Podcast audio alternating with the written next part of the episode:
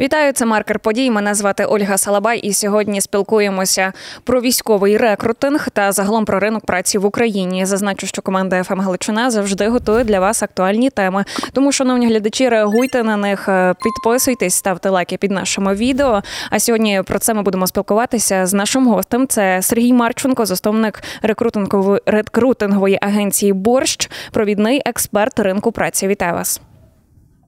Слава Україні. Героям слава і розпочнемо з такої актуальної теми. Знаємо, що змінили військове командування нашої армії, і хочу поговорити з вами зокрема про це на тему рекрутингу. Чи вплине оця зміна нашого військового керівництва на військовий рекрутинг в Україні? Е, складно сказати. Ми ж не знаємо, які думки у нового керівництва про рекрутинг. Е, очевидно, що буде багато якихось змін. Можливо, ці зміни стосуватимуться рекрутингу в тому числі. А стосовно рекрутингу зараз я е, маю е, певну статистику, е, що не всі, до речі, бригади зараз цим займаються, лише певна кількість. Е, чому так відбувається? От я бачу, що 389 підрозділів сил безпеки і оборони України розміщують свої оголошення на профільних ресурсах. Це ми знаємо. Це робота UR, UA, Work.ua і так далі. Чому це досі роблять не всі? Е, по тим самим причинам, що компанії, які працюють в бізнесі, якісь мають HR, а якісь не мають HR. Тобто, це все дуже сильно залежить від керівництва і від того, як керівництво бачить всі процеси.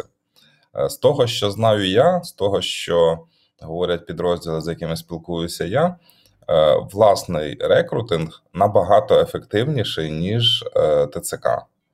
У ТЦК інші показники. У них показник в штуках, і в них показник е, якби не враховує якість тих людей, яких вони е, рекрутують до війська. Коли наймає бригада сама собі, то бригада розуміє, що ця людина, яку вони наймуть, буде воювати у них з їхніми бійцями. І що їм не треба людина з обмеженими можливостями, їм не треба людина, яка не мотивована і вони наймають тих людей, які будуть максимально ефективні. Тому рекрутинг, який проводять е, підрозділи, це найкращий варіант для підрозділу отримати дійсно якісне поповнення, на мою думку. Який шанс, е, от коли людина, ви кажете, хоче потрапити до певної бригади, вона вже спілкується з нею, вже планує е, там працювати, воювати. Зокрема, е, який шанс, коли працівники ТЦК таку людину зустрічають, дають їй повістку? Чи є е, шанс потрапити в ту в цю бригаду, коли куди людина хоче, чи вона все ж таки потрапляє туди, вже коли її куди її розподілить ТЦК? Знову ж таки. Е... У ТЦК інші мотивації, ніж у бойових бригад. У них немає мотивації посилити обороноздатність, у них є мотивація виконати план, і у них є якісь свої особисті відносини з якимись підрозділами. Тому е, від ТЦК очікувати якоїсь е, співпраці тут тяжко. Е, В принципі, якщо е, вам прийшла повістка від ТЦК і ви спілкуєтеся із частиною, і маєте з частини пропозиції на якусь конкретну е, позицію, то ви можете можете на ранніх стадіях в ТЦК прислати відношення з частини, що вас беруть на посаду, і це може вплинути. Але чим, е, скажімо так, глибша уже, е, чим глибша ваше спілкування з ТЦК, якщо ви вже прийшли в ВЛК, якщо вам вже дали повістку, тим менше шансів, що вам вдасться е, отримати призначення туди, куди ви хочете, а не туди, куди е, вас хоче відправити ТЦК. Що починати людині, яка вже визначилась, що вона хоче служити у війську, от куди їй звертатися, де шукати вакансії? Е, дуже хороша ініціатива у Work.ua, коли викладаються вакансії на сайт, і людина розуміє, що коли вона буде мобілізована, вона буде мобілізована на конкретну спеціальність, тому що неодноразово вже були випадки, коли люди розраховують бути пілотами БПЛА, проходять якісь курси, е, потім через ТЦК їх мобілізують, і вони потрапляють не в підрозділи БПЛА, потрапляють в піхоту і якби. Це зовсім не те, на що вони розраховували, і, можливо, не те, на що вони фізично е, готові. Тому ця ситуація, коли ти можеш вибрати вакансію, ту, яка тобі підходить, ту, на якій ти ефективний, де ти маєш досвід, де ти маєш професійний рівень, е, це дуже крута ініціатива. І наскільки я знаю, це десь в листопаді-грудні минулого року WorkUA зробив таку е, кооперацію з Міністерством оборони. Тому хто, наприклад, дружить з інтернетом, да, заходить на WorkUA, і там є цілий розділ для таких вакансій. У мене є до вас ще таке питання: які професії зараз найзатребуваніші у війську? А поки ви будете відповідати, прошу наших глядачів написати у коментарях, чи натрапляли ви взагалі на такі вакансії, чи можливо ви вже маєте досвід рекрутингу військового, і чи успішний він напишіть, будь ласка, нам нам дуже цікаво. То, пане Сергію, розкажіть, які професії затребувані. Угу. У війську багато вакансій е, в штурмових бригадах. Штурмові бригади це бригади, які е, несуть найбільші втрати, і вони активно рекрутингують, вони активно наймають е, людей в штурмові підрозділи, і плюси плюси рекрутингу штурмових бригад в тому, що вони не просто наймають людей, вони їх ще досить ґрунтовно навчають. І такі підрозділи, як третя штурмова, е, вони дуже користуються великим попитом серед. Е, в тому числі серед рекрутів, серед тих, хто йде до війська. Військо шукає артилеристів, військо шукає механіків. Е, багато велика потреба дуже в механіках в ремонтних підрозділах. Е, військо шукає е, в тому числі кулеметників.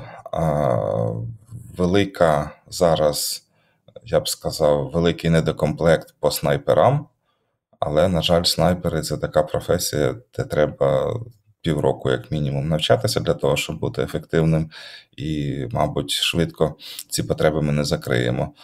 Ну, а так загалом дуже сильно від підрозділу залежить насправді. В одних підрозділах може бути комплект одної спеціальності, в іншому іншої. Ну тут дуже допомагають сайти пошуку роботи, бо там все видно. Там видно, які потреби, і можна зайти і вибрати професію для себе. Чи можемо ми говорити про е, зарплатню? Чи розкривають от на таких сайтах, скільки може заробити людина? Ну, насправді дивіться, зарплатня проста. Якщо ти в зоні бойових дій, то вона буде десь там плюс-мінус близько 100 тисяч гривень. Це те, що дає наша держава за е, участь в бойових діях, так, коли ти напередку. Коли підрозділ тиловий, він не воює, то там різні вилки, там від 30 до 60 тисяч можна заробляти. Тобто, ну, якщо порівнювати з цивільним ринком праці, то привабливі пропозиції в армії з точки зору цінової. А стосовно військового забезпечення, от якщо людина вже хоче йти в певну бригаду, е, то вони забезпечують людину всім необхідним, чи потрібно своїми силами якось це все закуповувати? Є різні думки з цього приводу. Одні бійці говорять, що якщо хочеш е, дійсно якісне, то все-таки ти в основному це купуєш сам. Наприклад, ті самі бронежилети, там бронеплити, які, якими забезпечує армія, вони недорогі, але тяжчі і не такі функціональні. Тому багато хто купує обладунок за свій кошт. Але в принципі базовий набір, те, що необхідне, зараз армія вже ще з минулого року повністю там повноцінно забезпечує бійця. Тобто сказати, що ти прийдеш в армію, будеш голий босий без каски, без бронежилета, ну такого зараз немає. Багато хто хоче допомогти нашим зсу, за що ми їм дуже дякуємо. І багато людей, звісно, не мають досвіду е, військового, і вони намагаються якось свою е, спеціальність цивільно адаптувати до військової. Чи можливо це зробити в теперішніх умовах, і чи взагалі такі люди потрібні війську? Ну, звичайно, можна. Ну, ті самі професії пов'язані там з механікою, е, з водінням, там, умовно кажучи, що водій трактора, що водій водій Е, танку там є звичайна специфіка, але там перекваліфікація е, дуже невеликий час займає. Тому там дуже багато цивільних спеціальностей насправді дотичні до військових. Ще тепер поговоримо про звичайний цивільний рекрутинг. Мене цікавить ринок праці в Україні, який він зараз у 2024 році. Він тяжкий для підприємців тому що людей е, менше. Багато людей на фронті, близько мільйону людей з економіки е, забрала армія. Е, Близько 4-5 мільйонів людей зараз за межами України, і серед них, скажімо так, більше половини це люди працездатного віку, які працювали в економіці. Тож можемо е, вважати, що ринок праці України втратив близько 20-30% е, тих, хто був зайнятий в активній фазі. Чому немає точної цифри? Тому що частина тих людей, які виїхали за кордон, вони все-таки віддалено можуть працювати зі своїми компаніями, ті, кому дозволяє кваліфікація, там, наприклад, ті самі бухгалтери, там HR-менеджери, е, піар-менеджери, е, там люди, які займаються графікою, дизайном, іншими речами, які можна робити віддалено на комп'ютері. Ось. ем, І е, спочатку вторгнення була проблема знайти роботу, але пройшов час, і на початку минулого року е, роботодавці стали дуже активно наймати людей. Е, І цей активний найм буде цей тренд збережений і в цьому році.